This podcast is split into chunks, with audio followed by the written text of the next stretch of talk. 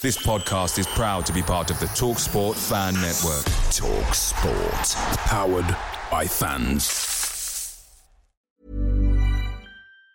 And there it is, that's as good as it gets on this stage. Nissan Townstar E V strikes again. It's an unstoppable van, unstoppable! Look, just fantastic. You can actually see the ProPilot technology in action. Effortless parallel parking. It moves with all the confidence that comes with a five-year warranty. And with a bench full of all-star van experts, there's real strength in depth here. That's all-star quality. Search Nissan Townstar E V and visit your local all-star van centre to see for yourself.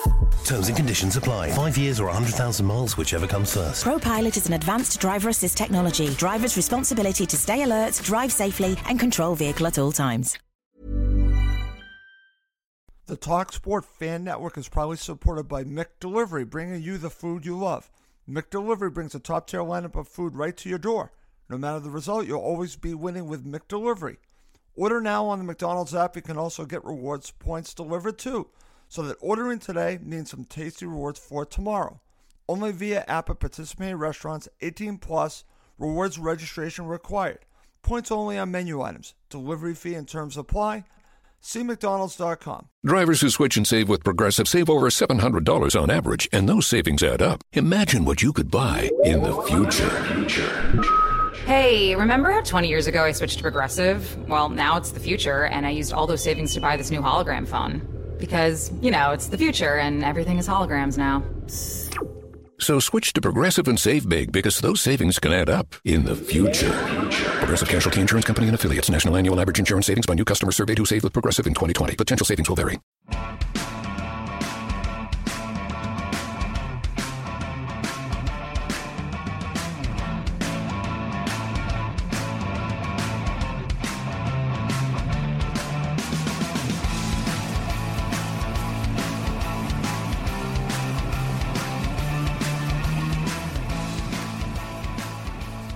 Welcome to Cottage Talk. I am Russ Goldman, and this is the Player Rating Show. Joining me today is co-host Yanis Janaeus, and our special guest we have joining us is Scott Trotter from football dot london. We will be discussing Scott's Fulham player ratings against Brighton Hove Albion. Along with that analysis, my co-host Yanis Janaeus will share his own ratings. We have much to get through in this episode of Cottage Talk. Before I do anything, I want to welcome my co-host on first. Mister Janaeus, how you doing? I'm absolutely ducky. How are you doing, young Ross? I am doing great here. It is Labor Day. It's Labor Day for you. So what better to do on Labor Day than talk some Fulham? Damn bloody right. If you hear cat noises in the background, you know, it's my horrible little grey cat wanting lots of attention. Okay. He looks like a he looks like a West Ham supporter, very depressed. Oh, oh well. They should be depressed right now, the way that they're playing, my friend. And mm. thankfully, we're not West Ham. All right, let's uh, bring on my special guest onto the show. Scott, welcome to Cottage Talk. Thank you for doing this with us today. Thank you for having me. Well, listen, the first two episodes of the Player Rating Show, I just want to mention, was, was done by, uh, I guess you could say, a television star, Ryan O'Donovan from football dot london, but you are filling in for him. You actually did a great job filling in, covering the match. So let's get started. Before we do player ratings, I thought a very interesting thing we could do is you've written a, a good amount of articles after the match. Let's start with what we learned. This is what you wrote. This is the article, Sessegnon's Perfect Teacher in Premier League Problems, What We Learned from Brighton versus Fulham. And you have several talking points. So let's start with the first one. You walk us through and we'll comment on it. The first one is entitled The Premier League Punishes. I think I have an idea where you're going on that. Share what you wrote. Yeah, so the kind of idea behind that one is you obviously have this massive cliche of being punished for mistakes in the Premier League that you wouldn't always be punished for in the Championship. Um, I think what was key, we obviously had the errors that led to goals and the early penalty in the game at the weekend. I think two of those, the penalties, the handball and the clumsy foul by Vietto, you would consider uh, things that would be punished in the Championship as well, perhaps, with obviously the penalty. But I think that kind of pass out from Lenarchand for the first Brighton goal. Um, obviously, that is all about how Fulham play. They play out from the back. Right. I think those misplaced passes now would the the quality's higher. Um, Knockhart's run was penetrating, and Glenn Murray, who kind of Brighton, obviously sort of bottom end of the table team, but they have Glenn Murray, who's a superb finisher, um, those kind of mistakes are going to get put away, and that was proved on Saturday. And it was obviously fortunate from the aspect that Benelli pulled off a good save yep. in the first half from the penalty that Fulham did come away with points in the end. Okay, very good. Yanis, I want your thoughts on this uh, talking point from Scott. Obviously, uh, the Premier League is like this. They will punish your mistakes, and we saw that, unfortunately, against Brighton Hove Albion. Big time. Uh, Brighton aren't exactly Burton, are they? No. Um, uh, I mean, yeah, you, you can make you can make mistakes in the Championship and get away with it, but half mistakes and you get punished, and um, and that's one of the big differences between the two divisions. It's a good learning curve for the players, um, but it's a tough one as well. Every point that you get in this division, you know, when you think that the benchmark is usually what thirty-eight to forty points to stay up, it doesn't sound too many in a thirty-eight game season, but when you say see how difficult this this division is.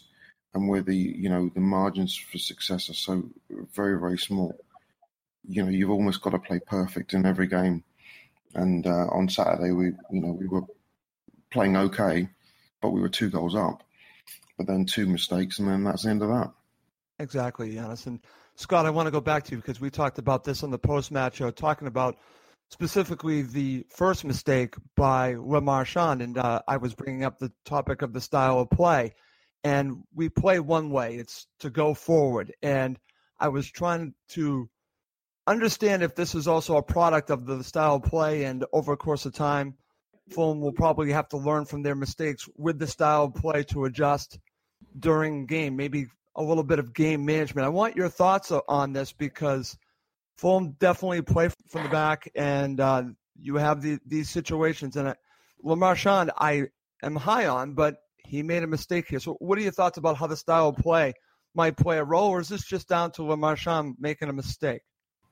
Um, I think ultimately it kind of is a mistake in isolation, but I think it is the sort of thing that could possibly be repeated, but I don't think you kind of it will change much about the style. I think obviously playing out through the back, through to the midfield is part of Fulham's identity now. Right. And I think against Brighton, um, obviously, the defence gets a lot of sort of criticism for letting the goals in, but I think Fulham struggled to use possession in the way they usually do.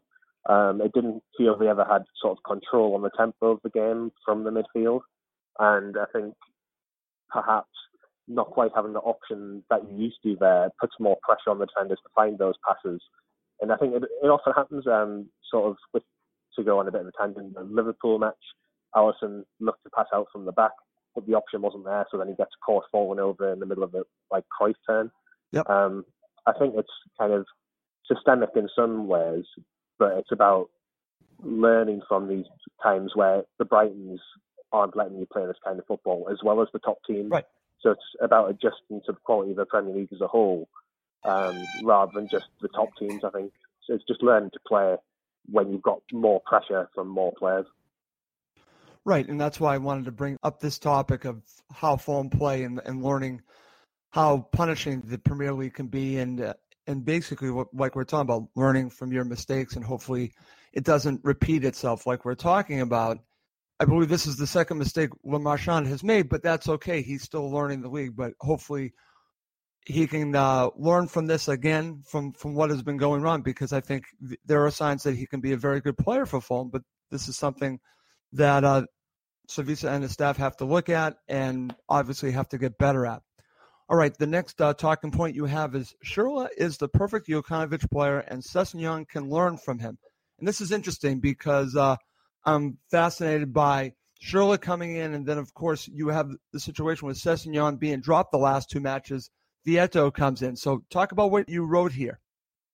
Yeah, well, I think it's easy to forget when Schürrle sort of leaves Dortmund um, on loan to Fulham for two years. And I think you often think when the big teams get rid of players that they're sort of finished. But he's a player like twenty-seven, played in the World Cup final. I mean, he's obviously got a lot of quality. Um, Jokanović always speaks about players having personality, being able to play quickly from the back, pass and move really quickly. And I think what I've seen from Schürrle so far is that he's always looking to move that ball quickly, whether it be driving forward or passing off and then movement. The thing that really impresses me is the intelligence of his runs.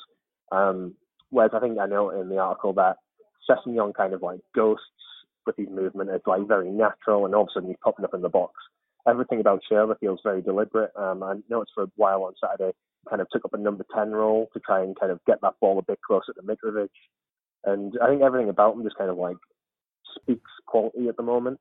Um, obviously, this has ended up with Sessegnon on the bench. Obviously, Vietto's, um, Vietto's came in, but yeah. I think Schürrle's taking up that left side role. Excuse me. Um, and I think that sort of deliberate movement, knowing when to drop into a number ten role, especially in that four three three, um, without exposing the left back, is something that Sessegnon can really learn from, particularly when you consider Schürrle's work rate. Uh, kind of, I looked at his heat map and it was just like stuck to that left wing from defence and attack, and Lenarchand needed the help at the weekend because of all the problems Knockout was posing. Right. Okay, very interesting. Over to you, Yanis. Your thoughts on uh, what Scott had to write here and uh, his thoughts that he just shared with us. What do you make of it? Um, Ryan is still a baby. I mean, we forget he's eighteen years of age, and, and Andre Schürrle brings an incredible experience, uh, you know, not just in terms of you know, the clubs he's played for, obviously for the international team, he's a World Cup winner. And um, one of the reasons that he may have been bought over from, uh, or loaned over from Borussia Dortmund is because of Ryan Sessegnon. Because if you look at the last couple of years, um, Schürrle's had, you know, a mixed reaction from the fans. But I've always maintained you don't become a bad player overnight. Sometimes it's about the fit. We found that out about with Mitro, obviously. And Schürrle's been an absolute revelation for us. And, and um, you know, young players should always want to learn from better players, more experienced players that have been around the block a few times. And Schürrle certainly has. And um, Schürrle's work rate is absolutely outstanding. And um, it's proof positive once again that uh, this um, team is Slava's team. You know, if yes. you don't put the work in, if you don't make the right decisions, um, if you don't, you know, train hard, then you're not going to get in. And remember, we've still got players like, you know, Tim Ream waiting to come in as well. I won't mention Floyd Aite just because I won't be bothered. But um, it's it's been uh, as big a revelation as it's been Schürrle coming in. I think long term, it's going to really benefit um, really benefit Ryan. I totally agree. And um, yeah, it's all po- to me, it's all positive. Um, Andre's made a really good start this season. He um, has, and uh, he really has. And I'm glad that uh, Scott wrote about this. That's why I've, one of the reasons why I wanted to start the show talking about it, because uh, I think it's a very interesting observation. All right, I'm For going sure. to bring Scott back on. Scott, hello. What I what I just did is what we call a Goldman, because I jumped ahead to a talking point that you wrote before that, and that's this, because I, I do like your point here. This is what you wrote, the title, Draw Looks Better with Context. And I completely agree with you. You're talking about the fact that Brighton have not lost at home since January. This is something that you have to consider. But after the match, even though I predicted the score, and I was happy before the match with a point, you have to feel a little disappointed that you dropped these two points. But if you look at Brighton, a lot of respect has to be given to how good Brighton are at home. That's why I think you wrote what you wrote. Is that correct? Yeah, I think a lot of that, especially with that Man United result, but also not just how well Brighton play at home, but kind of Fulham weren't really on song either, and to kind of use those bits of quality that they now have in the team through the likes of Seri, Schürrle, Mitrovic. They have the ability to come through those tough games. Um, and I think that's a really positive thing to take from it. I know, again, jumping ahead, sort of a lot of people said my ratings are harsh, but I think there's a positive in the people not playing as well. But they, they were two nil up, which in one sense is bad because they drew two two, but in one sense shows the ability this team has to Yes. pull through those moments that we find difficult. Oh, that's a great point. Yanis, what are your thoughts about that? To put this draw in context, to look at what Brighton has done at home and, of course, Fulham learning to play in the Premier League. Your thoughts about what Scott wrote here? Yeah, I mean, Chris Hughton, one of the most underrated managers in the division, you know, a player like Glenn Murray, when he's sort of thirty-four years of age and the sort of experience he brings, I mean, you know, he just, he's not exactly a quick player. He's evergreen, but lots of experience. They're very, if you look at them on paper, they look very functional. Yes. Um, not spectacular, but they're a very, very organised team. They get the job done, Yanis. They get the job done. And to be fair to Slaviša, he's got, you know, he's got some time to work with these boys to see who his top, you know, who his starting eleven is going to be. and he's not exactly going to play favourites. It, it sort of helps him in the sense that Kearney's out um, the lineup um, because that gives another chance to another player. But we have enough quality, and it's about decision making as well. But I mean, hell, look at um, the penalty, the second goal, um, the equalising goal. Mitro, you know, um, only he knows why he handballed it, but he's still what twenty-three, twenty-four, still a baby. You know, we young players make decisions. He is still a young player. He, he, you know, he'll never know why he did what he did. But these are the things you can learn from. And yeah. um, Chris Hughton has done, I think, a superb job with Brighton. And, um, you know, he's shown how organisation and functionality can can achieve results. And uh, Slav is a canny manager. And I don't see any reason why he's not going to be able to organise these troops to, you know, there'll be games where we don't expect to get points where the way we're organised is going to mean we're going to get one, maybe three. And if we'd got three on Saturday, let's be honest, it would have been a fantastic result. Sure. But one is still a creditable result. And the two goals we conceded were a bit daft, but they're lessons we can learn from. And they're fixable mistakes, Yanis. Mm. And that, to me, is is the biggest thing to look at. You can fix these issues that they're having. And they're what I would say growing pains, possibly. Like, you, you know, again, we can even talk about the situation with Mitro. You did a very good job. Only he knows exactly what happened. I think he was thinking that it was going to come down his chest, and unfortunately he misjudged it, and it hit his bicep instead, and he makes a mistake. But it's something that he can learn from. And then, of course, the Lenarchand situation, certainly you can learn from moving forward. And uh, I think these are fixable problems. That's why it's okay to talk about them, because I think they're viable, but I'm looking at it, and these are things that I think if you don't fix them, then they can be even bigger issues, but they are fixable issues. So I'm glad that we're talking about them. All right, right back over to you, Scott. Final topic for you comes from, again, your article, which I actually really liked, called Still Learning the League. And this obviously makes sense because if you look at Fulham right now, they're new to the league. They're making mistakes, so there is room for growth and to fix their issues. But the one thing that I want to get your thoughts on, obviously, I want you to talk about what you wrote, is we've been talking about Cottage Talk because you start this off talking about that he hasn't settled on a starting eleven. Well, here's my question to you. Is it possible that Slaviša will be mixing and matching for a good portion of the season and playing to the opponent because now he has options? It's something that we've been talking a little bit about, or is this just him finding his starting eleven? I'm curious your view on this. I think it's a little bit of both at the moment. I think uh, we know that this international break is going to be crucial. Um, he's spoken about working with the team as like a mini pre-season, and I think that's going to be the perfect opportunity to sort of set up at least a sort of steady back five. Um, I think there needs to be some consistency there, particularly with playing out from the back. I think that's going to be really important for the yes. season going forward to get that cohesion and sort of managing how they move up the pitch and attack. I think um, Fosse Mensah, the thing I was kind of surprised Fulham made at the start of the season, was kind of fitting in really well in that role. Um, I, I know on Saturday I didn't particularly feel like he kind of was marauding in the same way as Christie, but again, I looked at the sort of heat maps after the match, and his sort of average position was actually quite high up the pitch. So to be able to kind of work in that way, where everything's very natural for the team, I think is going to be really important. Um, In the forward line, I think we'll see a little bit of a difference. Um, I think rotation through there will probably be quite common. Um, I think Slaviša will have his team for where the matches he wants to win three points. I think they had quite a steady team last year for much of that run. But I think he will look to kind of feed the likes of Sessegnon in at times. Obviously, Schürrle is there. Um, and I think we'll see rotation through that, just in terms of managing the team, perhaps more than anything.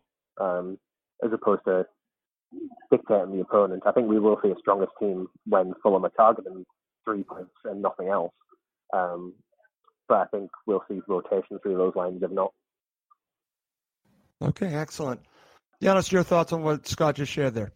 Uh, yeah, bang on again. Horses for courses. Uh, I think uh, he'll put out the lineup that he thinks is best going to suit um, the opposition that we play. I think... Um, When we're playing against the top six sides, he's going to set up a little bit more defensively to try and hold um, and just ask certain questions, you know, of these teams to see if they, they make adjustments or they panic. Um, I think we'll be more open at home. I think we'll be a little bit more defensive away. But I think that every team presents its, its different challenges. And, and um, you know, playing a team like Brighton, for example, is going to be very different from, let's say, trying to play in a team like Everton. Yeah. It's going to be different from playing a team like um, like Man City. So um, I think the best way to manage in this division, I, I think, is, is probably to utilise your squad accordingly.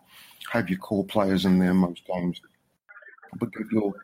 give your peripheral players a chance in other games as well, because they'll have been sitting on the bench for a while. They'll be hungry, you know, hungry to compete and to play, and um, and to prove to the manager they should be there in the, uh, at the start. I like I like that sense of competition, but I think every game is going to be different, and that's why I think you might see a lot of chopping and changing in, in the lineup. Okay, excellent, great take by both of you on. Uh... this topic and all the topics in uh, Scott's article. And that's a great way to just start this show, because now we're going to go right into ratings. And Scott, before we go through your ratings, I'm going to read what you uh, wrote and your rating.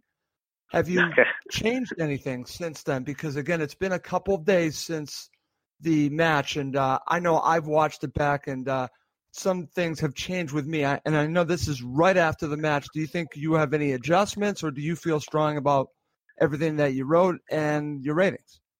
Um, I feel fairly confident with most of them. I think the Anguissa one, when I started looking back at some of the stats, yep. I don't think I perhaps gave him enough credit as what he perhaps deserves. Well, I agree with you on that. I was going to get to you on that. I agree with you on that, but that's fine. Yeah, I think in the moment, I, I it was one of those when you kind of look back on the match, and I just didn't feel like he'd impacted enough. Yep. But then, like I say, going back and look at the stats, it seemed like he did actually have quite a lot of possession for Fulham and a lot of passes. So without kind of seeing the ninety minutes back again, I think I, I might have went wrong in time there.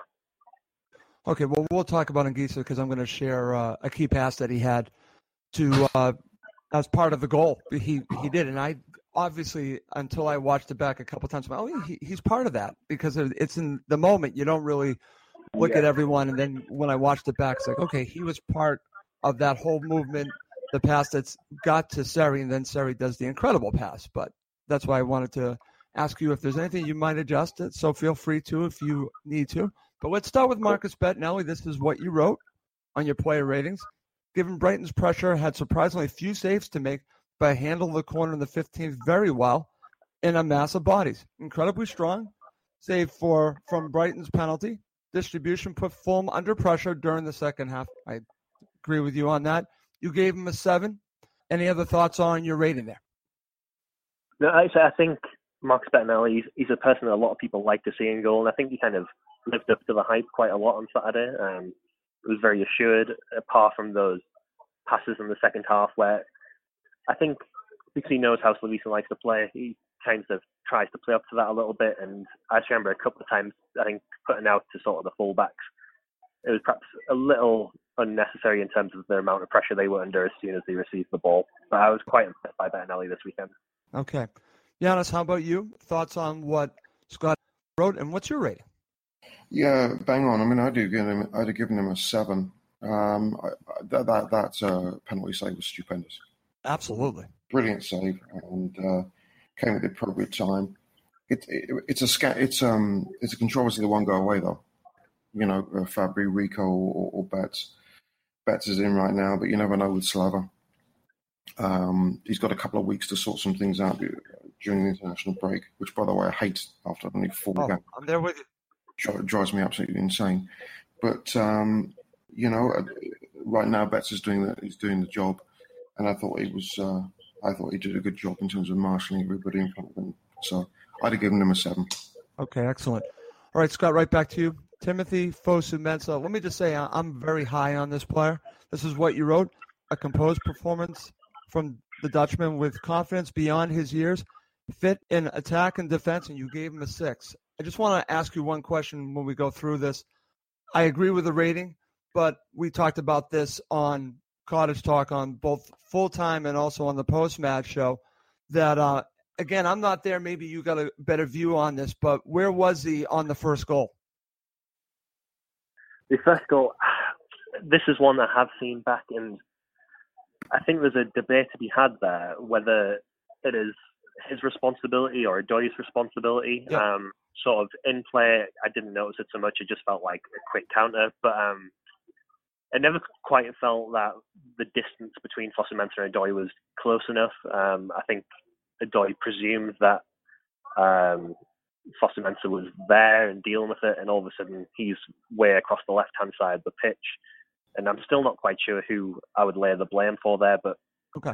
Maybe a system thing. Um, but yeah, I think on the whole, just a very composed character for his age. Uh, I was kind of quite high on, perhaps due to Ryan's influence, on Cyrus Christie's ability to step into that Fredericks role and kind of replicate what Fredericks did last season. But like I say, Fosse Mensah is just really impressed since he came in.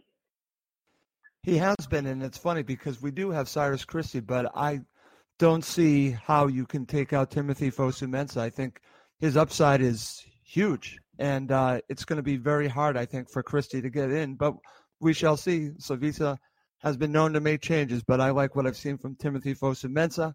I just thought it was necessary that we did talk about the whole first goal because I yeah. didn't see him, so I'm glad that you mentioned that. Yanis, over to you on Timothy Fosse Mensah. Your thoughts and your rating. Um, a, um, a penny for Cyrus Christie's thoughts at the moment. I mean, second half of the season, he sat there behind Fredericks. By the way, penny for Fredericks' thoughts right now. um, but he's, you know, Fosse Mensah, I think, was on loan at Palace yes. last year, and he got some mixed reviews, but he seems to fit in really well with the system here. And um, I, I probably give him a seven yesterday. Lots of runs down their right-hand side, gives us a, a completely different threat. Um, you know, you...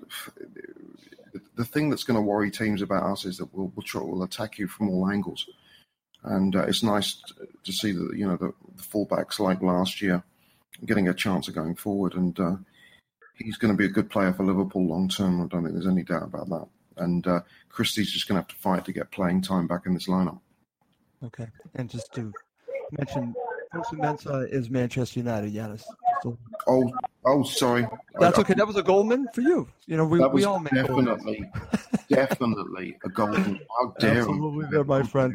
All right, back over to you, Scott. Let's talk about Alfie Mawson. And I want to mention you've written two articles about him, so feel free to talk a little bit about what you wrote. But this is what what you wrote in your player ratings. This is what you said. The twenty-four-year-old showed his strength from the first minute of the game as Brighton pressed, but had a few loose passes as he settled back into the Premier League. Didn't look entirely up to pace, but showed promise, so you only gave him a five. So your thoughts on Mawson, and feel free to share what you wrote as well. Like I mentioned, two articles about him.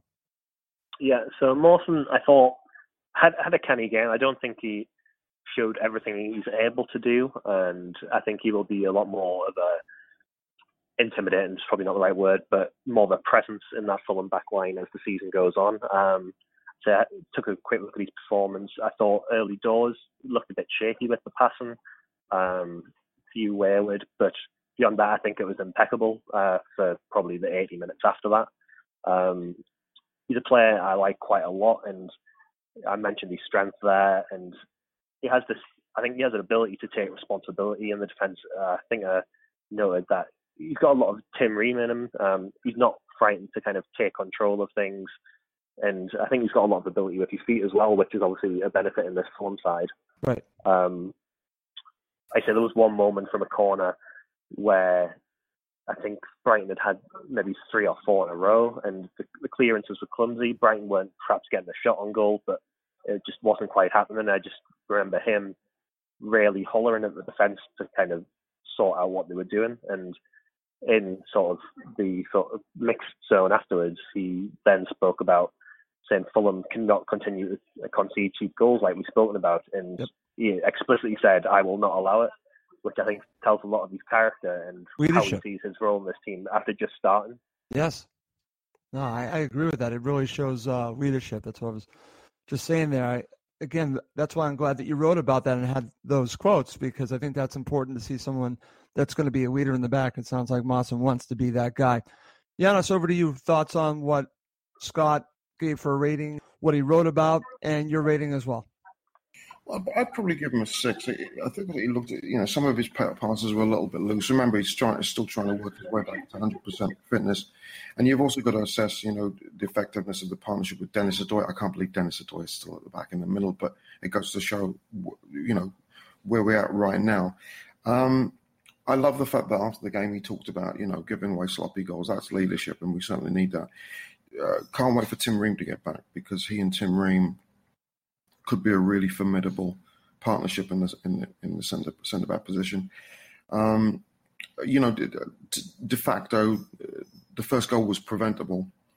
Um, you know, it's a striker that's created that penalty, penalty Vietto, but the second goal, there's nothing you can do about that. But just because it's just happened the way it is, it's one of those things.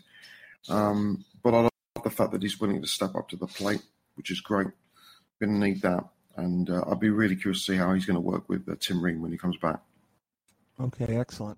Scott, right back to you. Let's talk about Dennis Odoi, because this one actually surprised me. I thought that we would see Lenarchand back at center back, but he went with Odoi, and I thought Odoi played well. This is what you wrote.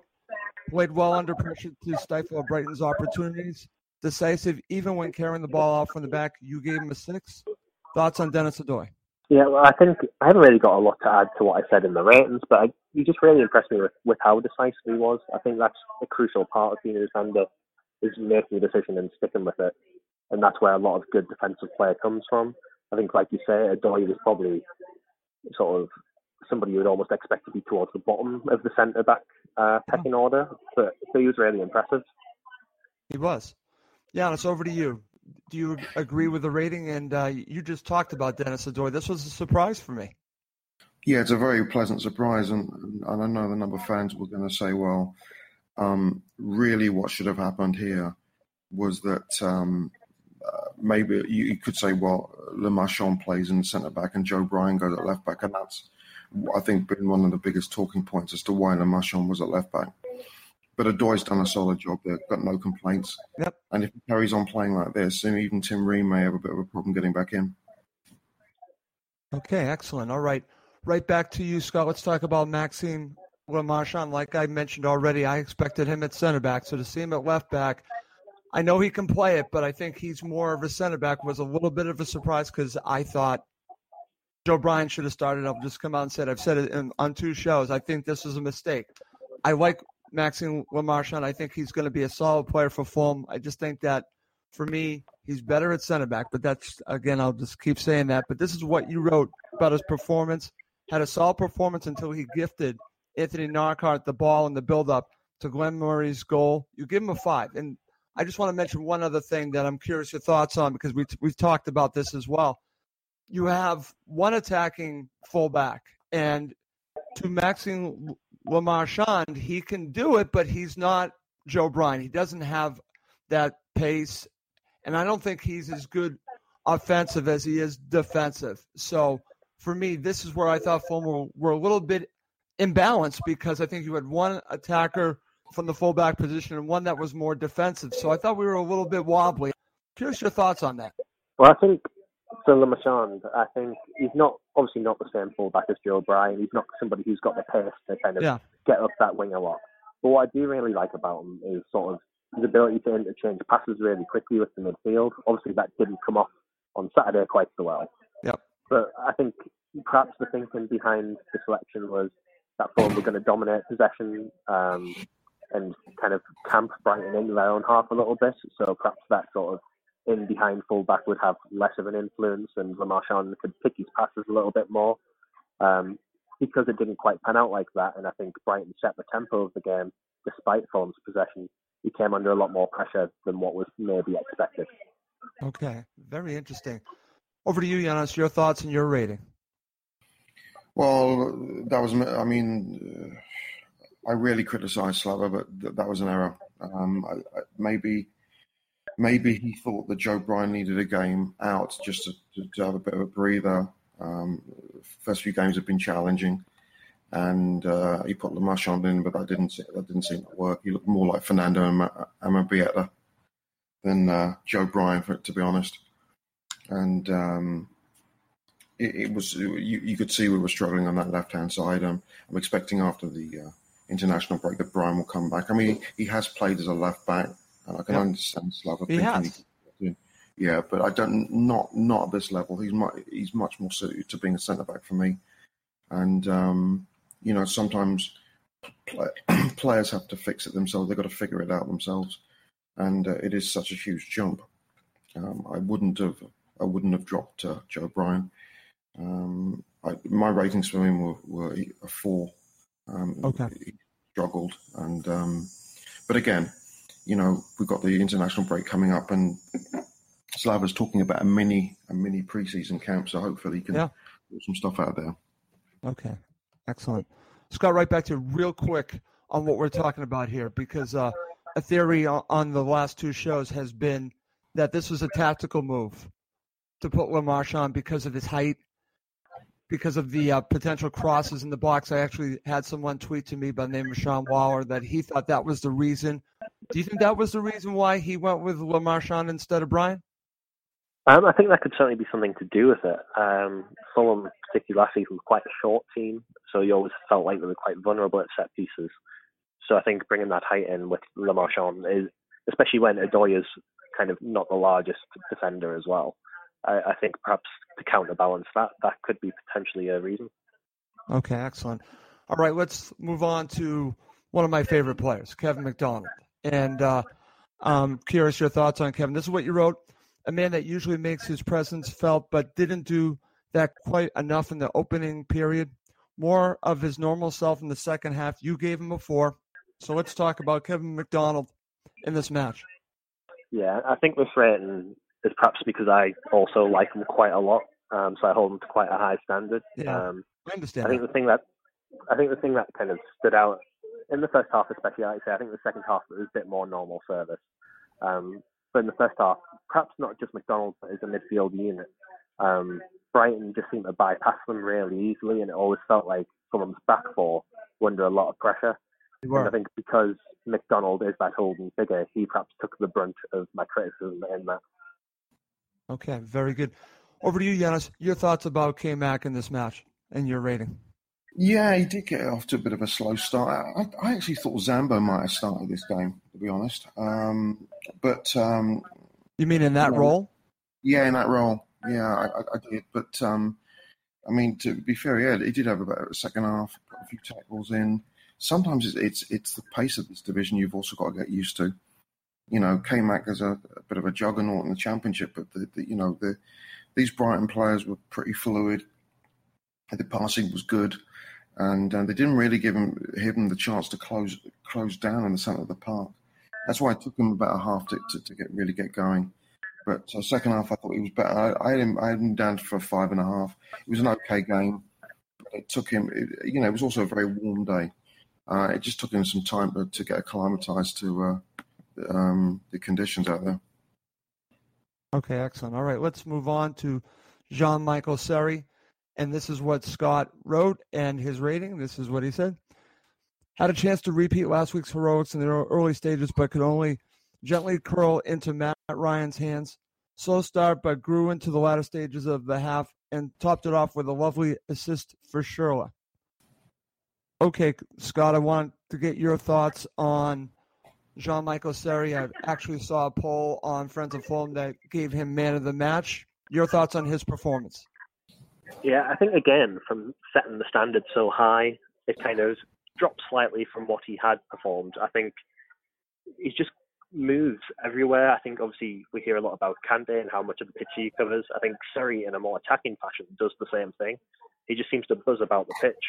And I think on Saturday, that was perhaps a little more limited than what had been in previous weeks, but he just pulled through and showed his class with that assist, and that's what's going to be beneficial for them this season, is they know how to deliver on those big moments.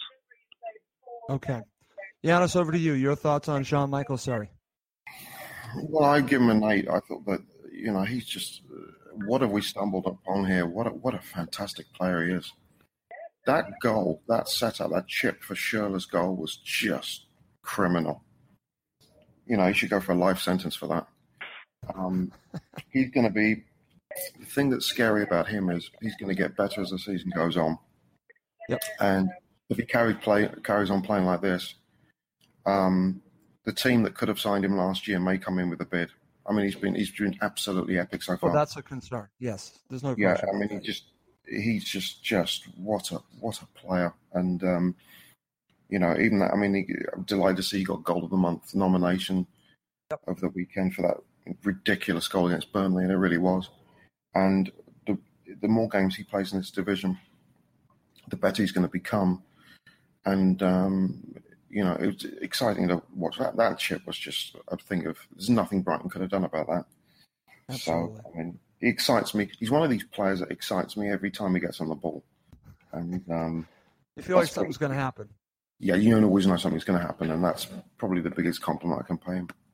Absolutely, and I just want to emphasize, in case I did not already say this, but uh, Scott gave him a six. All right, let's move on to another player, and his name is Andre Frank Zambo Anguissa.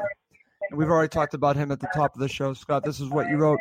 A lot is expected given the fee Fulham paid, but the midfielder found it tough to make an impression in the middle of the pitch as the Clouders struggled to retain possession for most of the half. You gave him a four, but you now say, under watching it back again, you feel a little bit differently about his performance.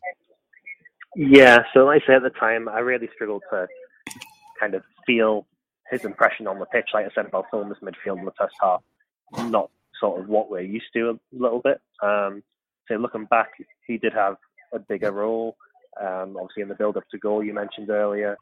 Um, so yeah, that pro- probably could go a bit higher. But I think it's going to be one of those things that come over the season, is that fee that Fulham paid for him is probably going to get reflected, uh, oh. mentioned a lot in relation to his performances. I agree. Well, let me ask you this, because we, we talked about this on the post-match show, that he does have some offensive qualities. And he was asked to do something a little bit different. He did it a little bit in the match prior, but he was pretty much asked to do a different role. So when he's asked to do the defensive midfielder role that McDonald did, do you see him flourishing more in that role? I mean, I'm curious your view on how Slaviša can use him. Yeah, well, I think everything I heard was that was the area he was going to kind of fit in for the team. Um, and especially perhaps a bit stereotypically, when you look at his build, that looked like the role he's kind of built for, um, quite a physical presence. I think, to me personally, I've not seen enough of him to kind of say where he's going to flourish in this team just yet. Okay. Um, but it's, it's, it's exciting to have players what you can pay these fees for, to see how they're yeah. going to fit in the team, how they're going to benefit from them. Totally agree. And I agree with your point that the fee is going to be mentioned over and over again. I, that's just a, a way of life when you uh, pay that amount. And, of course, the same yeah. thing with Seri and whoever else they pay money. It's it's going to happen, and their players need to perform or, or they're going to keep hearing it. So I, I understand why that fee is going to be brought up uh, a great deal. Yanis, your thoughts on Anguissa? Yeah, I mean, you raise an interesting point about the, the fees. I mean, we when we think of disasters, we look back, you know, Steve Marley, Kostas right. Mitroglou, although, you know, I, I felt that Mitroglou was a, bit, a little bit unlucky. But the nature of the beast was two natures of the beast. Number one, it's not our money. And number two, you know, you're looking at I agree. market market value. twenty-seven million dollars for Seri, people are going, what is going on here? But now you know he's worth twice that amount, maybe, you know, maybe more. So Anguissa is going to take a little bit of time.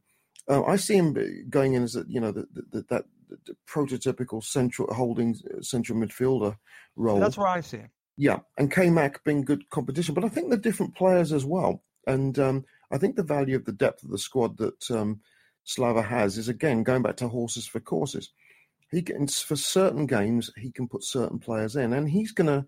It, let's not forget, this is going to take some time for him to adjust to the division as well as the, as well as the players. They scout, but they're not always going to get it right.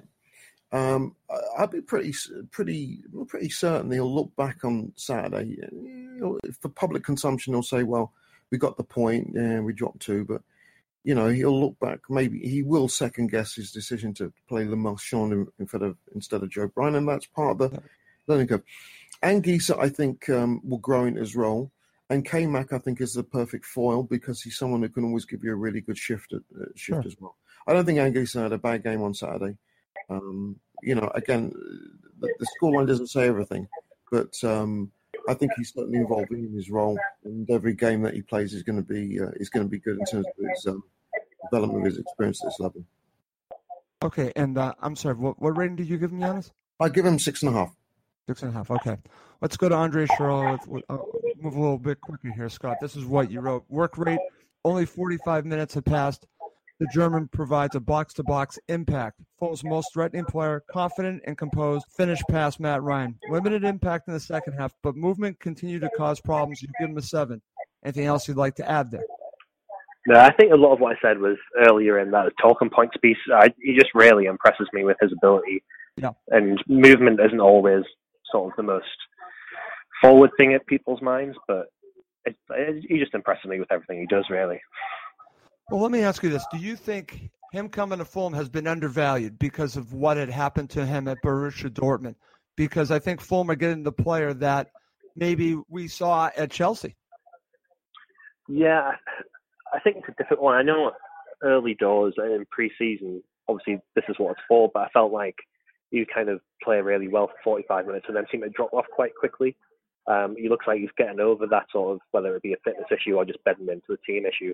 Seems to have got over that. And I say whether it's playing with these high-quality players in the Fulham side um, and having the confidence placed in him by Jokanović, that's allowing him to thrive. I don't know, but I think Fulham have got a bit of a coup into having for two years. Yes. Um, is a blessing at the minute, really. Absolutely. Two-year loan. I mean, I think that's fantastic. That's great business in my mind. Yanis, over to you. Your thoughts on Andre Schürrle and give him a rating. I'm going to give him eight from from, from Saturday. I thought, I mean, you know, he was more effective in the first than he was in the second. I think the thing for him is um, him leaving uh, Borussia Dortmund was a late relief. This is a kid that looks happy to be yes. playing again. He looks he's happy, happy to, to be a Fulham. Yeah, and he's having fun. And he's and you can see he's having fun. He's embracing. He's embracing the club. He's embracing the fans, and he's having fun playing again. And at the end of the day, um, players pl- players play to earn a living. But it's like everybody in their job. There's nothing more miserable than being in a job or in a place where you're miserable. I mean, it's, it's, we all go through it. Where you know, where we, we want to get out, we want to change jobs. He's, you know. He was obviously not happy at Dortmund. He's come to Fulham, and the shackles are off. He feels like he look, you know, a, a new man, and it makes a huge difference. And um, that that wasn't an easy finish from that no. Seri pass on by any means, but it was a brilliant one. And um, it's turned out the two-year loan has turned out to be an absolute bloody steal.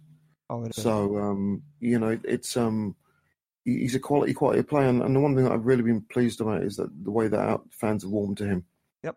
Very, very, very quickly, he's become a, a cult favourite, which I think is great. Okay. And what rating would you give him, Yanis? Eight. Eight. Okay. That was very good. Yeah. All right, Scott. Right back over to you. Let's talk about Luciano Vietto. I thought he was excellent. Well, maybe excellent. He was very good against Burnley. Not as good, obviously, against Brighton Hove Albion. You were uh, pretty hard on him, and I I understand because uh, I actually have high expectations for him. This is what you wrote. A tough afternoon for the forward, whose most memorable moment was giving away the penalty. Worked hard before being substituted in the second half. You gave him a three. Thoughts on what you wrote and your rating there? Any changes yeah. there? Or do you still stick with that? I, I think I probably still stick with it. I've not seen the full ninety minutes back, so maybe I'd change my mind if I did see that, but he was a player I was really excited to go and see on Saturday, actually, yeah. um, particularly with how he interchanged with Schürrle. I was really looking forward to seeing that. But I think I've known a few times it's about making an impression, and the only impression I was kind of left with him is that really clumsy tackle. Um, yeah. He worked hard to get back and, and defend, credit to him, but it was just a really naive tackle to make that I couldn't quite get my head round, and I've perhaps been brutal because of that. Yeah. Well, he got taken advantage by Uh... a crafty player in, uh, in Glenn Murray. Glenn Murray knew exactly what he was doing. I, I've watched this back several times, and he basically forced the foul. So I, I want to give credit to Murray, but again, what you were talking about with Vietto, when you look at that, that was a, a costly mistake. So I kind of understand where you're going on that. Yanis, over to you. What, what are your thoughts on uh, Luciano Vietto, the rating for him from Scott, and your own rating? Yeah, he didn't have the best of games. I mean, I mean that challenge for the penalty was what I call a striker's tackle. I'll leave it at that. Yeah. Glenn Murray's one of the most underrated players in the, in the He knew what he was doing on that, by the way. Yeah, he's just a canny old pro that knows knows the game and knows where to fall in certain positions. But he had a, he did have a good game against Burnley, and um, you know, it. Uh, every stadium's a little bit different. The looks are different. Um, bit of a mercy sub, I think, in the second half. But uh, he's going to come good. He's he's he he did surprise me against Burnley. I've got to confess.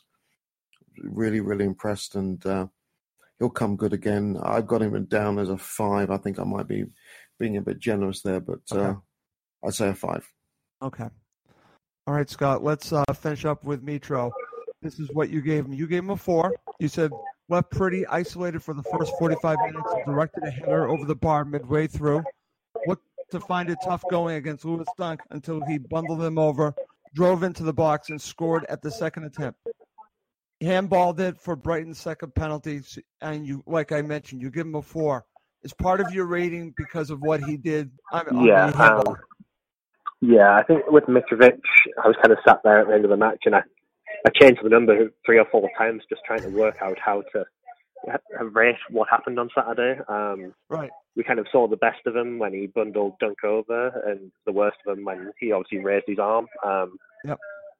Just a difficult thing to understand, really, because he didn't look under too much pressure, and like I say, I think it's just one of those lapses in judgment that happens, and because of what it cost for him, it had to impact his rating. Um, I think he had quite a tough afternoon anyway. Um, funny if he kind of shut me up a little bit because of what he did for that goal, but just seconds before that, I just remember thinking that he's really struggled against the physical presence of Dunk, and that physicality is not something you usually see Mitrovic struggle in.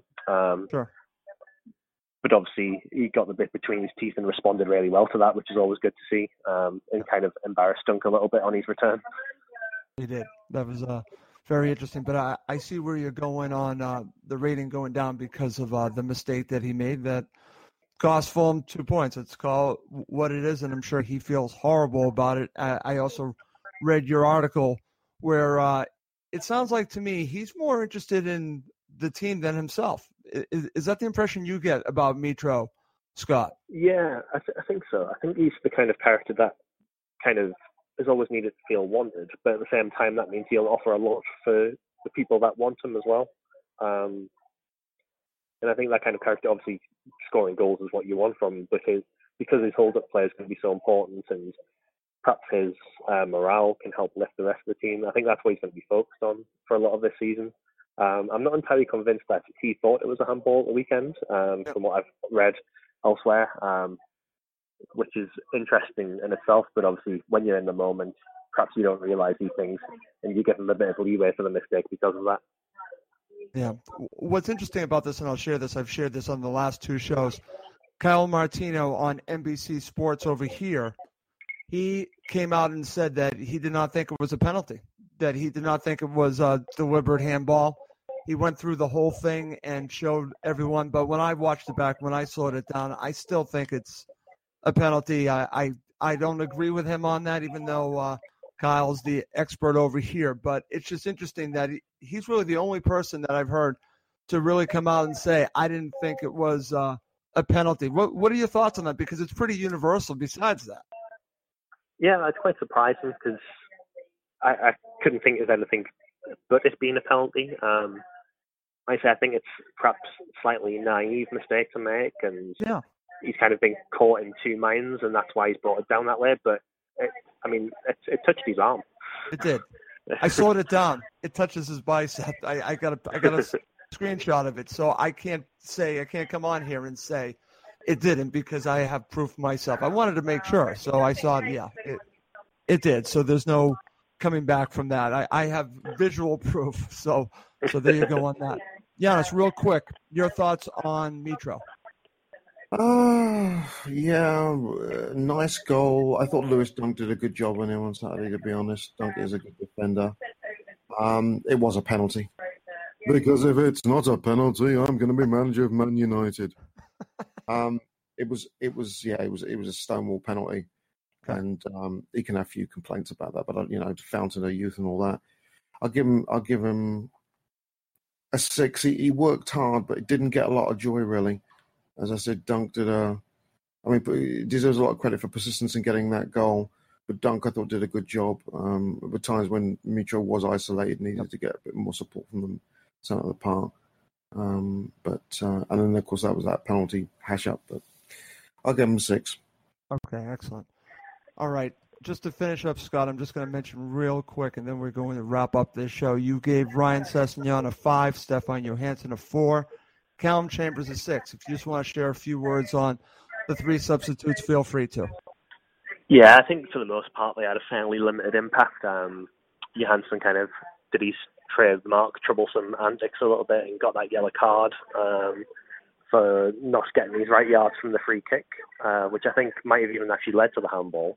Um, not that he gave the free kick away, but Sessegnon got an opportunity. His movement found him. Uh, he found his way into that box and obviously couldn't quite finish it off, which was disappointing, but he'd not been on the pitch very long.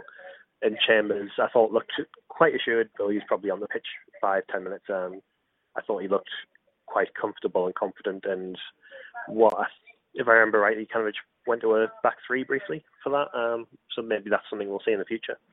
Okay, very good. All right, Scott, thank you so much for doing this, for coming on Cottage Talk today. You have done an excellent job filling in for the uh, television star Ryan O'Donovan. Just want to mention that one more time. Uh, big fan of Ryan's. I, I know I'm just kidding him, but uh, and honestly, he did a very good job on uh, promoted Fulham, so he, he deserves credit for that. But you've done a great job coming on today and going through your ratings and talking about your other articles, because you've done an excellent job filling in for him. So thank you for joining us today. Thank you for having me. Okay, Yanis, always a pleasure talking. It's always a bloody pleasure. All right, let's wrap up this episode of Cottage Talk.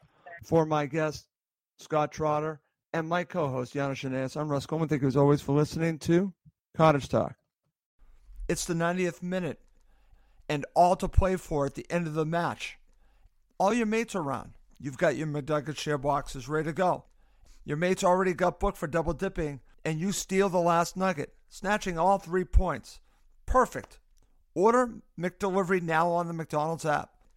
Are you in? I know I'm in. At participating restaurants, eighteen plus, serving times, delivery fee, and terms apply. See McDonald's dot com. And there it is. That's as good as it gets on this stage. Nissan Townstar E V strikes again. It's an unstoppable van. Unstoppable! Look, just fantastic. You can actually see the ProPilot technology in action. Effortless parallel parking. It moves with all the confidence that comes with a five-year warranty. And with a bench full of all-star van experts, there's real strength in depth here. That's all-star quality. Search Nissan Townstar E V and visit your local all-star van centre to see for yourself. Terms and conditions apply. Five years or one hundred thousand miles, whichever comes first. ProPilot is an advanced driver assist technology. Driver's responsibility to stay alert, drive safely, and control vehicle at all times. This podcast is proud to be part of the TalkSport Fan Network. TalkSport. Powered by fans.